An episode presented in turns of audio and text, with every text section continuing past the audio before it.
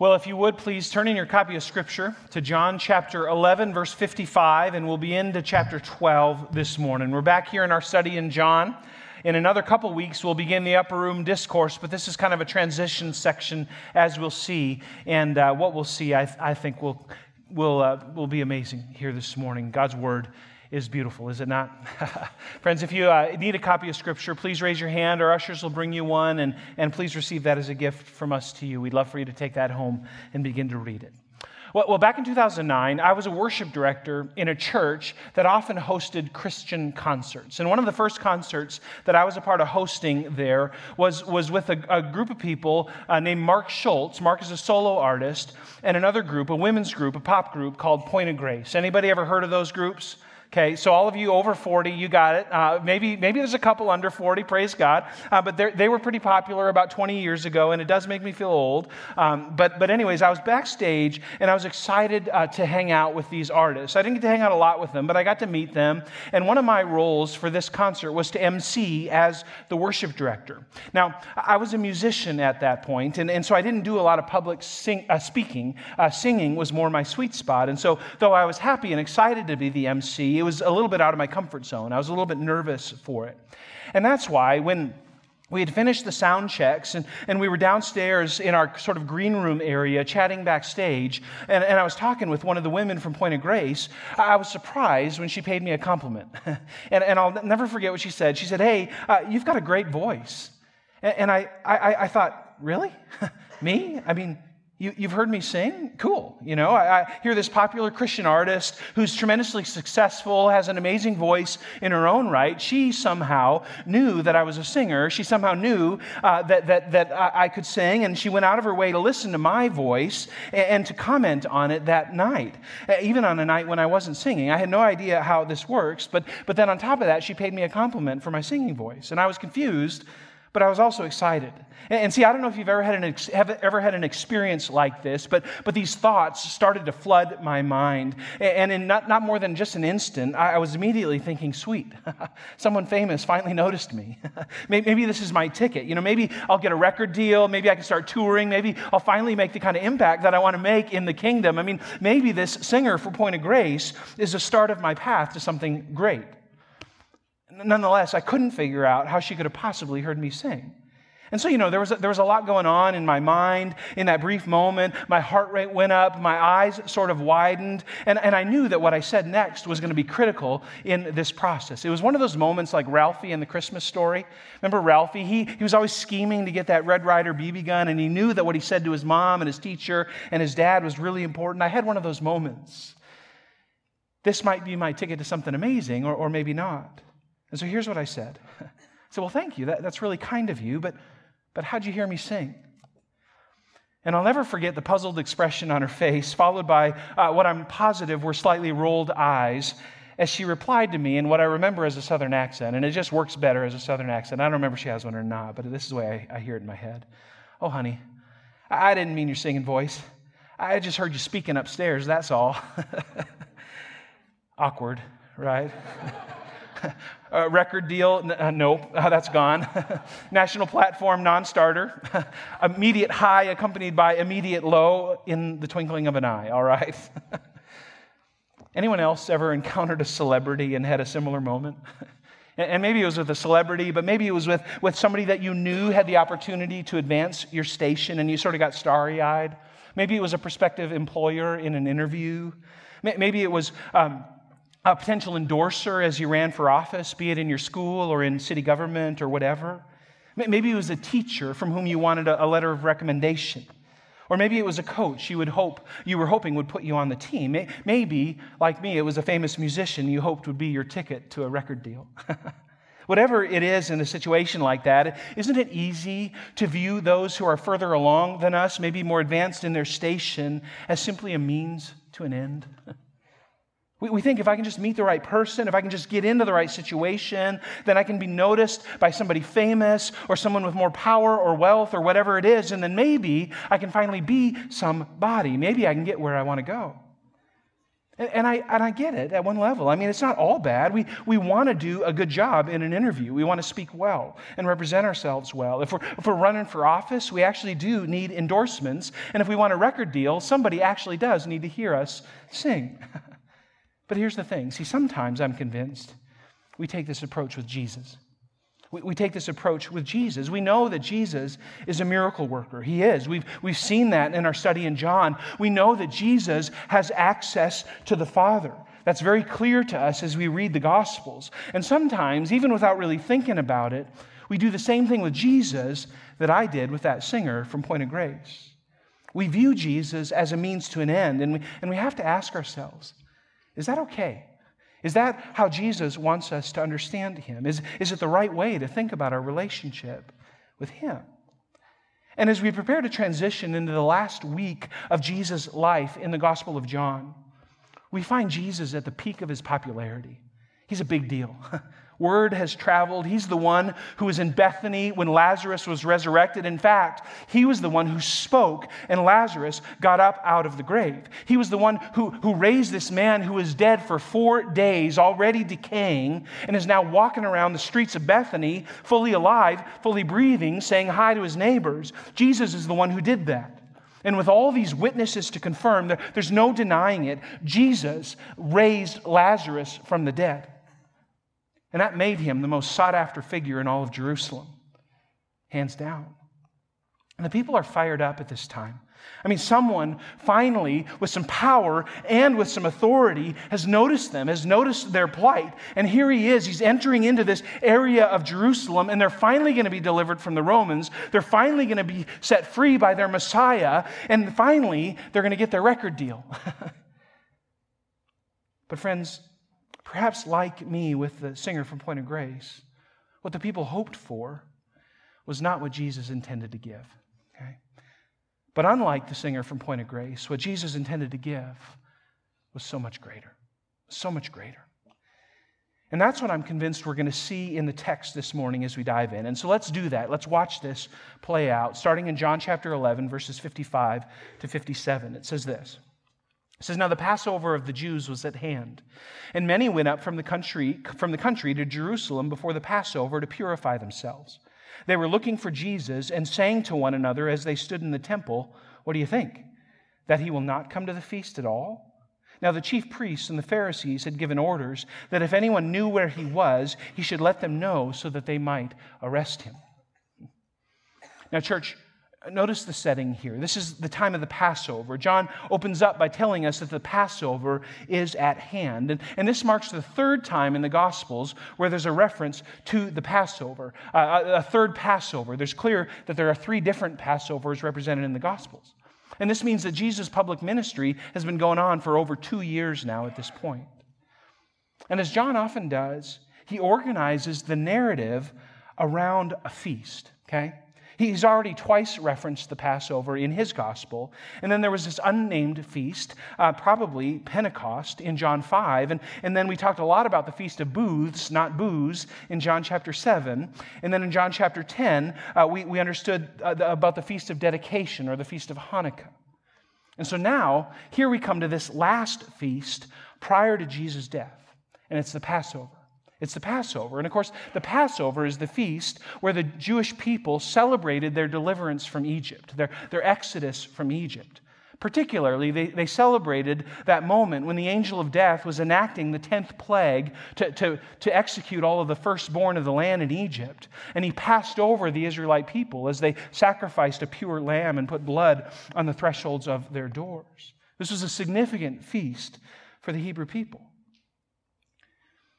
They, they were passed over by that angel of death. And so, as you might expect, based on John's previous thematic connections to the feast, the connection here to Passover is, is no different. There's a, there's a tight connection here. And see, Caiaphas, the, the high priest, had already said in John chapter 11, verse 50, that one man should die for the people, not that the whole nation should perish. And so, as Jesus' popularity continues to, to, to soar, so too does his movement toward the cross. And so, too, does the intensity of the chief priests and the Pharisees in their opposition of Jesus. And see, in fact, there will be soon another pure and spotless lamb sacrificed for the protection of the people, for the deliverance of the people. Now, as we've often seen, there are many and varied responses to Jesus in the Gospels. But now that Jesus has raised Lazarus from the dead, things are amped up just a little bit. They're, they're amped up. The, the, responses are becoming broader and more intense. And in fact, I want to suggest that there are two primary responses to Jesus in what we're going to read today that highlight Jesus' ministry purpose. One of them, a positive example, a positive response. And the other one, as we'll see, a more negative response than we might expect. Specifically, there are two responses to the seventh sign. Okay? And, and, and we need to read this in context with what we read last or two weeks ago in the resurrection of Lazarus. This is a response to Jesus and his performance of the seventh sign, the resurrection of Lazarus, to this culminating miracle of Jesus' public ministry. And so, for the first response, let's dive in here. John chapter 12, verses 1 and 2. It says this Six days before the Passover, Jesus therefore came to Bethany where Lazarus was, whom Jesus had raised from the dead.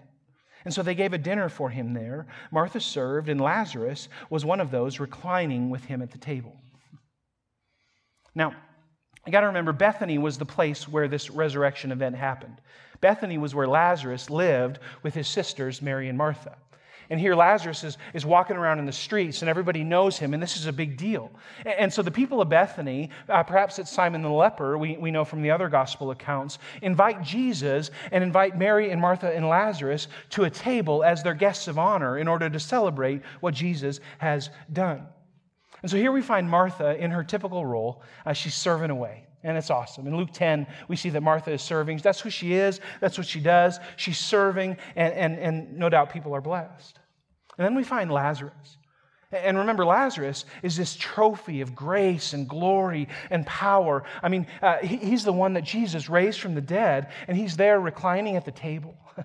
and I sort of envision the people looking at Lazarus and sort of gawking, you know, like, I just can't believe it. I can't believe that Lazarus is alive. And, and I sort of envision them asking uh, these really awkward questions like, hey, man, what's it like to be dead?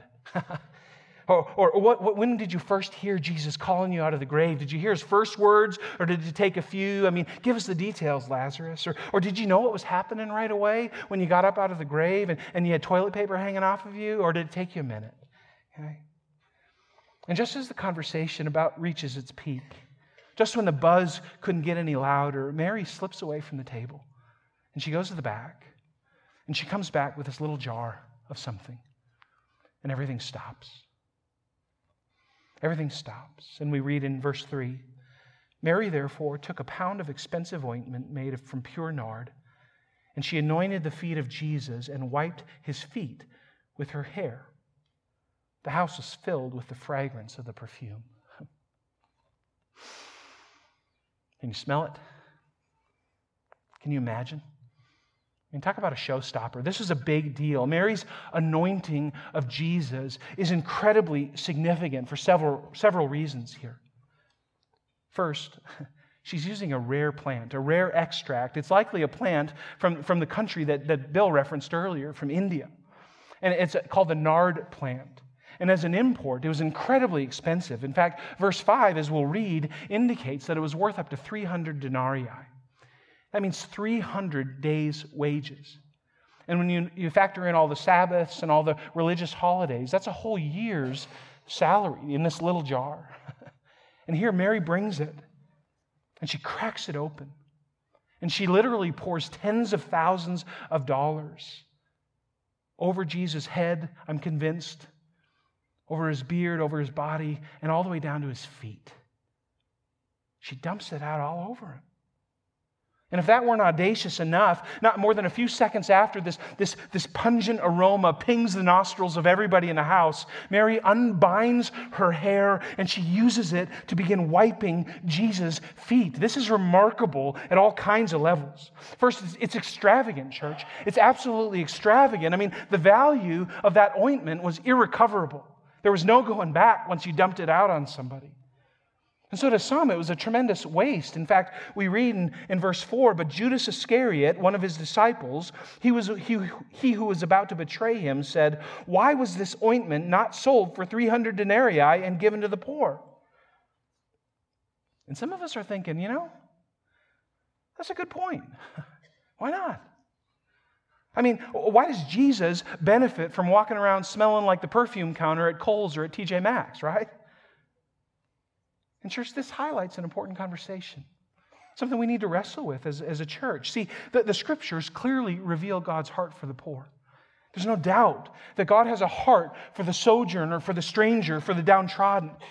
And Judas makes a strong argument based on that reality. I mean, how much should we really spend on things like worship or discipleship or evangelism when, when there are people all over the world who are going hungry?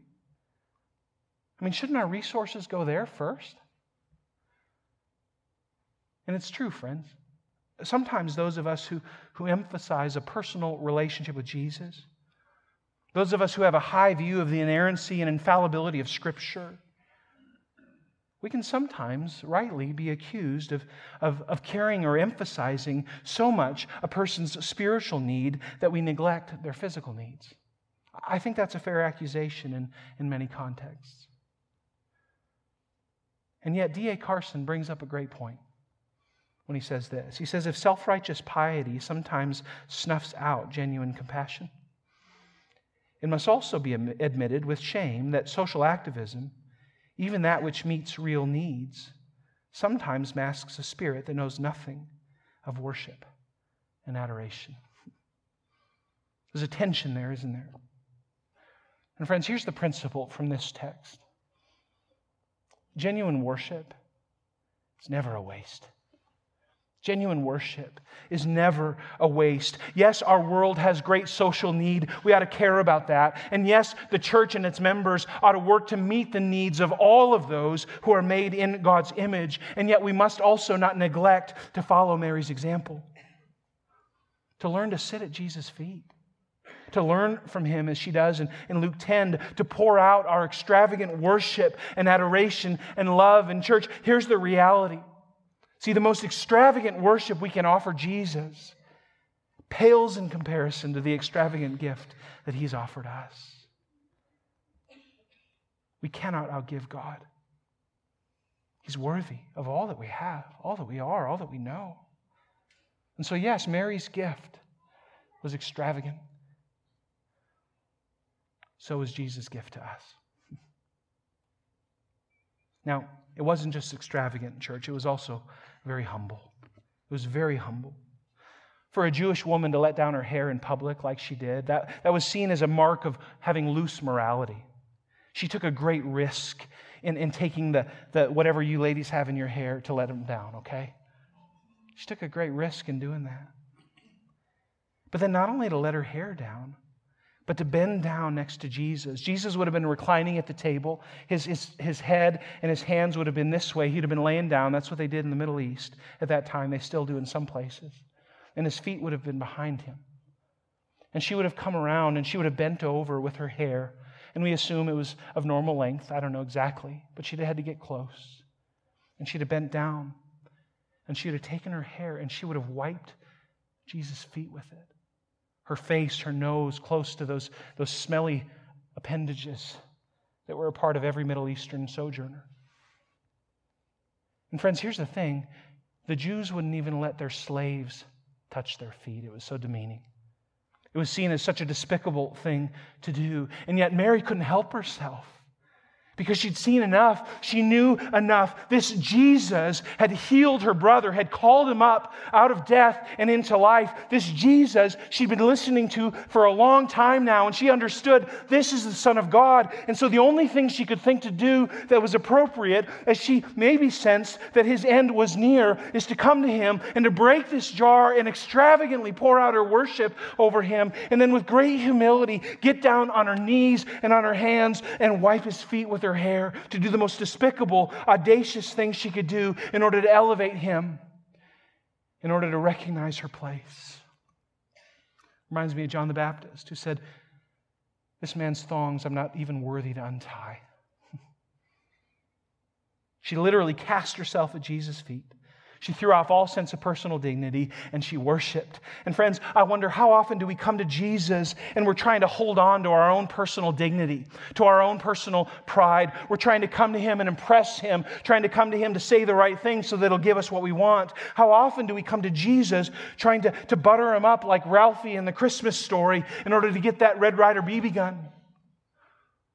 Rather than doing the only appropriate thing when you're standing next to the God of the universe to bow and to worship. Friends, Mary's response to Jesus was both extravagant and humble. What's mine? What's yours? Now, just as the people begin to murmur, perhaps some of them are thinking, yeah, Judas has got a point. What's going on here? Just as things start to amp up, John adds commentary, verse 6. John says about Judas, he said this not because he cared about the poor, but because he was a thief. And having charge of the money bag, he used to help himself to what was put into it. Judas didn't care about the poor. He didn't care in the least. He cared about filling his own money bag, his own pockets. We're going to come back to Judas a little bit later this morning, but first, notice how Jesus comes to Mary's defense. Boy, if Jesus is defending you, think you're going to be okay? Look at this. Jesus said, Leave her alone so that she may keep it for the day of my burial. For the poor you always have with you, but you do not always have me. Church, remember, the setting is the Passover. And Jesus' words reflect his knowledge. He knew what he was doing in Jerusalem. He knew that this was going to be the last time that he made this ascent. He knew that he was about to become the sacrificial lamb. And so, as he defends Mary from, from the impetuosity of Judas, he also adds insight into what she's done. See, as I mentioned, this kind of ointment was typically only used for burial. It was used for burial. And in that, Mary's act becomes a prophetic act. It points to the coming reality of Christ's death. And, and he understands why not offer this extravagant act while he's still alive to receive it? And you know, I, I wonder. It'd be only about six days later that Jesus would, would hang on the cross. And I wonder, in a society where people didn't take a shower every day, I wonder if some of that fragrance still lingered with Jesus. I wonder if some of it was in his beard. I wonder if it was still uh, lingering on his body, maybe on his feet especially. And I wonder if part of the joy that was set before him as he endured the cross, Hebrews 12, I wonder if part of that joy was him smelling that fragrance and thinking about Mary and thinking about Martha and thinking about Lazarus and saying, That's why I'm here. Boy, I love those people. Boy, I love those people. And I can still smell it, and I can still see those faces. And I'm here, I'm suffering the most gruesome, horrendous death. I'm suffering separation from God because of them and everybody else. One can only speculate. But certainly the ointment pointed prophetically to what was yet to come. Now, as the crowd grew, so did the suspense. Look at this verses 9 through 11. It says, When the large crowd of the Jews learned that Jesus was there, they came not only on account of him, but also to see Lazarus, whom he had raised from the dead. So the chief priests made plans to put Lazarus to death as well, because on account of him, many of the Jews were going away and believing in Jesus. Church, the Jewish leaders are, are increasingly threatened as the Passover pilgrims uh, continue the buzz. Where's this Lazarus who is raised by Jesus from the dead? Where's this Jesus who can command people to come out of the grave? We want to see him. We want to know him. We want something of that. And so the Pharisees, the chief priests, the rulers, they do what they know to do. They, they add Lazarus' name to the execution list. It's horrendous. Keep reading. Then the next day, the large crowd that had come to the feast, this is verse 12, the large crowd that had come to the feast heard that Jesus was coming to Jerusalem. So they took branches of palm trees and they went out to meet him, crying out, Hosanna! Blessed is he who comes in the name of the Lord, even the King of Israel. And Jesus found a young donkey and sat on it, just as it is written Fear not, daughter of Zion. Behold, your king is coming, sitting on a donkey's colt. His disciples did not understand these things at first, but when Jesus was glorified, then they remembered that these things had been written about him and had been done to him. The crowd that had been with him when he called Lazarus out of the tomb and raised him from the dead continued to bear witness. The reason why the crowd went to meet him was that they heard he had done this sign. And so the Pharisees said to one another, You see that you're gaining nothing. Look, the world has gone after him. Now, there's a lot to unpack here, but, but of course, this is the famous triumphal entry, isn't it? Those of us who traveled in Israel earlier this year, back in March, we walked down this road where Jesus rode into Jerusalem on a donkey. It was incredible. It's beautiful. But I want us to consider the triumphal entry in a way that we don't often. See, we don't often consider it in the same context as Mary's anointing. But I'm convinced that John pairs these things for a reason. And see, Mary responds to Jesus by anointing him with extravagance and with humility and in prophetic recognition of his coming sacrifice. But the crowds respond differently. See, theirs is not an anointing of Jesus, theirs is an appointing of Jesus. They're not anointing Jesus, they're appointing him. See, they, for, for, for them, Jesus is a means to an end, and it becomes increasingly clear if they can but appoint Jesus to office, then they too can get their share of that resurrection power. And so notice, see, where Mary's anointing was extravagant, the crowd's anointing is quite inexpensive. There were palm branches everywhere in Israel during that time. It was no big thing to walk over to, to a plant and to pull off a palm branch, a tree, maybe to find them laying on the ground. They were readily accessible. And so, where Mary's anointing was extravagant, theirs, their appointing was quite inexpensive. And then, where, where Mary's act demonstrates great humility, the palm branches conjure up a sense of nationalistic pride of nationalistic pride. See, by this time, uh, these palm branches had become a symbol for the rebellion of the Jews against their Roman oppressors, uh, the, a symbol of the Maccabees, these people that, that were zealots, that pushed back against Roman governance. And so, much like we might wave a flag on July 4th, the Jews waved palm branches. And then on top of that, the people reference a very important psalm for national Israel when they, they cry out in, in verse 13 Blessed is he who comes in the name of the Lord. Hosanna. Blessed is he who comes in the name of the Lord, even the King of Israel. And see, in verse 13, this is a direct quote from Psalm 118. Okay? And this was a big deal for the people of Israel. They would recite this psalm, they would pray this psalm in anticipation of the coming Messiah.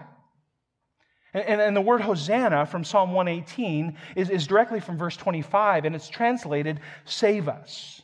And so they would often cry out loud in shorthand, Hosanna. They meant save us. They meant, hey, you're the Messiah. We're ascribing that role to you. We're appointing you to that role. We're seeing that you have these properties. We want you to come and do what we need you to do. And so, as Richard Phillips points out, as Britons hail their monarch with God save the king, and Americans greet their president with hail to the chief, the Jews welcomed Jesus with Hosanna from Psalm 118. Now, there's nothing wrong with waving a flag, is there? Praise God. There's nothing innately sinister uh, about waving a palm branch for the Hebrew people. They had been oppressed by Rome, and, and, and they had a reason to hope that God would deliver them. And yet the contrast is obvious. See, Mary's humble devotion stands against the nationalistic pride and fervor of the Jewish people. See, they were longing for the glory of their nation. Mary was responding to the glory of her Savior. And then on top of that, though Mary's response to Jesus was prophetic, pointing to our real need for forgiveness and to this culminating work of Jesus in the incarnation, his death and resurrection, the Jewish people had trouble looking past their own immediate situation. They couldn't fathom that the Messiah came to do more than what they expected them expected him to do. See, their view of their own poverty was too narrow. They viewed it as a, a some product of Roman oppression, and they wanted a deliverer. They wanted a Messiah to set them free from Rome, but, but their understanding of his role was what I'm going to call myopic. And I know that's a, a word we don't use very much, but I just like it, and so I chose to use it. Myopic, it means narrow in scope, okay? It means limited. And sure, God would and could deliver the people of Israel from their political oppression. That's happening. Jesus is coming back. It's all going to get solved. But, friends, He came to do so much more. And so, when Jesus chose a lowly donkey instead of a majestic steed, as one would have expected of a king, He demonstrated that what they were expecting wasn't the same as what He was intending. Okay? Their response to Him was, was myopic. It was all about what they perceived as need, but Jesus came to solve what they and we actually need.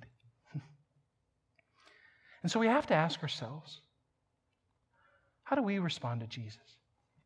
What's our response? I mean, we've read the eyewitness accounts of his miraculous signs. We've seen seven of them in John. There are a whole bunch more in the Gospels, and there were even a whole bunch more that weren't recorded. We've heard his teaching. We've listened to his arguments. We know who he is. He's the Son of God. The question is will we anoint him accordingly, like Mary? Or will we appoint him to do what we want, like the crowds? Will, we anoint him with extravagant worship and humility and prophetic recognition of his purpose to save us from our sin? Or will we appoint him in a way that costs us little and benefits us greatly? At least in the near term, in a myopic sense. In a way that seeks to make him our nation's trump card, that, that listens to what he can do for us, for me, right now. Will we anoint or will we appoint? And friends, I recognize this can be a struggle. And in fact, it was for those here in this text. There are three struggles that I want to I want to highlight for us, and perhaps you'll identify with one of them at least. First, I hope you don't identify with this one, but you might. And if, if you do, I'm glad you're here. I really am. Friends, there's a struggle for the chief priests and the Pharisees. We, we've already read in verses 9 through 11, their plan was to kill Lazarus along with Jesus. And then in verse 19, we, we read this ironic statement. Verse 19 says So the Pharisees said to one another, You see that you're gaining nothing. We're not getting anywhere here. This is not going well. Look, the world has gone after him. They're beside themselves. And see, for them, the world meant everybody in Jerusalem, everybody in their world. But ironically, Jesus came to save the whole world. Jesus came to save those people in Muslim countries that have never heard the true gospel. Jesus came to save those people in the far east Eastern countries that are, are worshiping a totally different in a totally different framework. John 3:16 says, For God so loved the world that he gave his only son that whoever believes in him should not perish, but have everlasting life. Friends, that's Jesus' mission. He did come to save the world. The Pharisees, ironically, got it right. In church, the struggle for the chief priests and the Jewish leaders was to suppress Jesus. They were doing everything they could to get rid of him. And, and I can't help but draw contemporary correlations. There, there are those who are threatened by Jesus, and they prefer that he not even enter the narrative, or they prefer to rewrite what he said. We talked about Chat GPT and the ability to make up your own verses these days. Thus, they demean Jesus and his word. They claim his irrelevancy. Some even deny him altogether. Others simply rationalize his teaching. You know what? He was a good man. He was a good teacher, but he wasn't the Son of God. That's, that's one struggle, friends, to suppress Jesus. Another struggle is represented by Judas and the crowds. See, Judas saw Jesus as a means to an end. I, I, envision Judas as kind of this measly fellow, maybe a little bit socially awkward, and he's got an agenda all the time, and, and really he has trouble making friends, and nobody's following him. But, but amazingly, Jesus says, Judas, I want you in my band. And so he comes in and he's one of these 12. And I, and I sort of picture Judas hanging back and waiting for his opportunity as G- Jesus' popularity grows. But with increasing frustration, Judas is thinking to himself, why doesn't Jesus take advantage? Why doesn't he sign the record deal? There's a lot of money in this thing. And he gets frustrated. And then he starts, starts just pilfering a little bit here and there, thinking, you know what? I got to get my share. This is ridiculous. It's not what I signed up for. And as the nature of Jesus' ministry continues to conflict with his own expectations, he turns the corner from following to exploiting. He pretends to care for the poor, all the while intending to personally benefit. It's a dangerous proposition, don't you think? And the struggle for the crowds is, is similar. If they can appoint Jesus to office, then they can get what they want. They can exploit him for their own selfish desires. In church, we must not follow suit.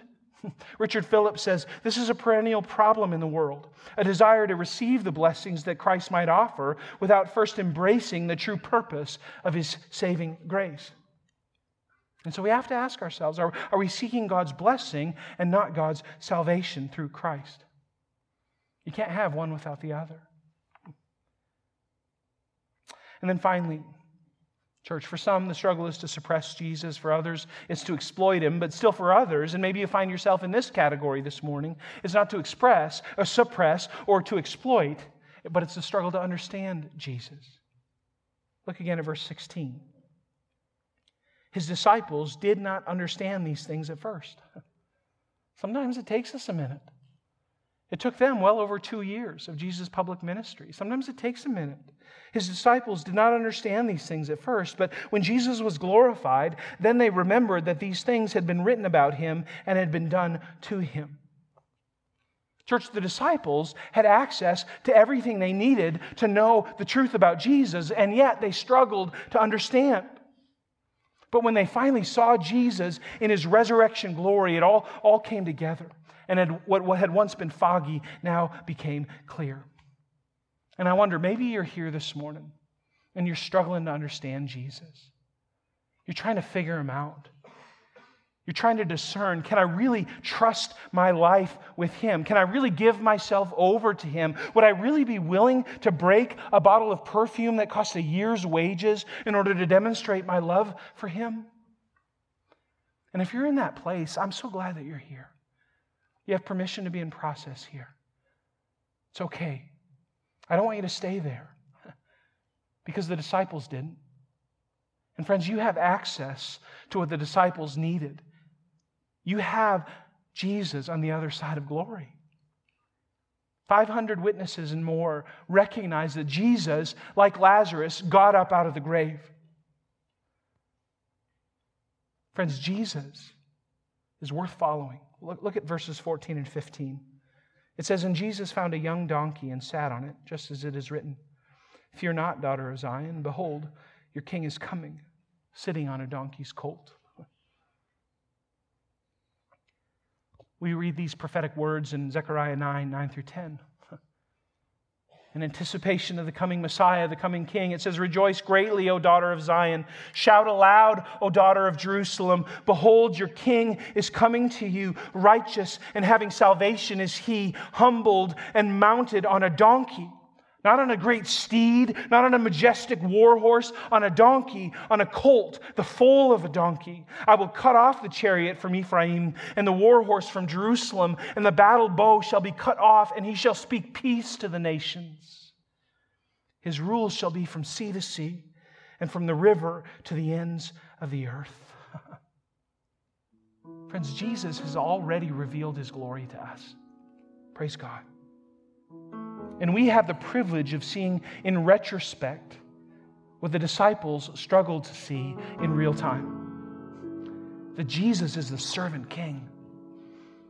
He's the servant king. He's the one riding on a donkey, not a war horse. He's the one coming to save his people from their sin.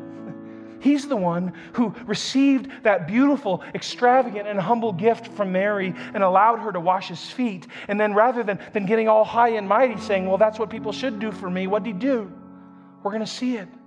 He turns around and he washes his own disciples' feet.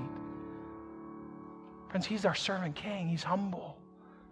And he's riding on a donkey and he's entering in not to, not to this glorious kingship that will overthrow the Romans. He's entering into this, this glorious sacrifice that will cost him his very life, will cost him his blood. Will you join Mary in anointing him for that? Or will you stay with the crowds and appoint him to what you want? Will you believe Jesus today?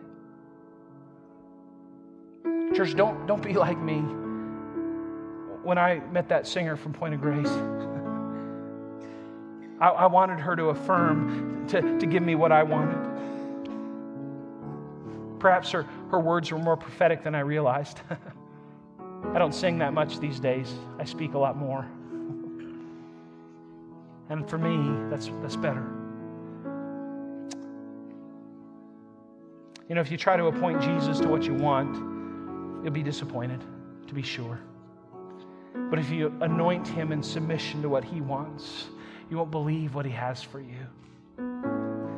Friends, let's anoint our Savior Jesus today. He is our servant King, come to save us from our sins. He's the one, the only pure and spotless Lamb, sufficient to make that sacrifice. Let's worship Him today.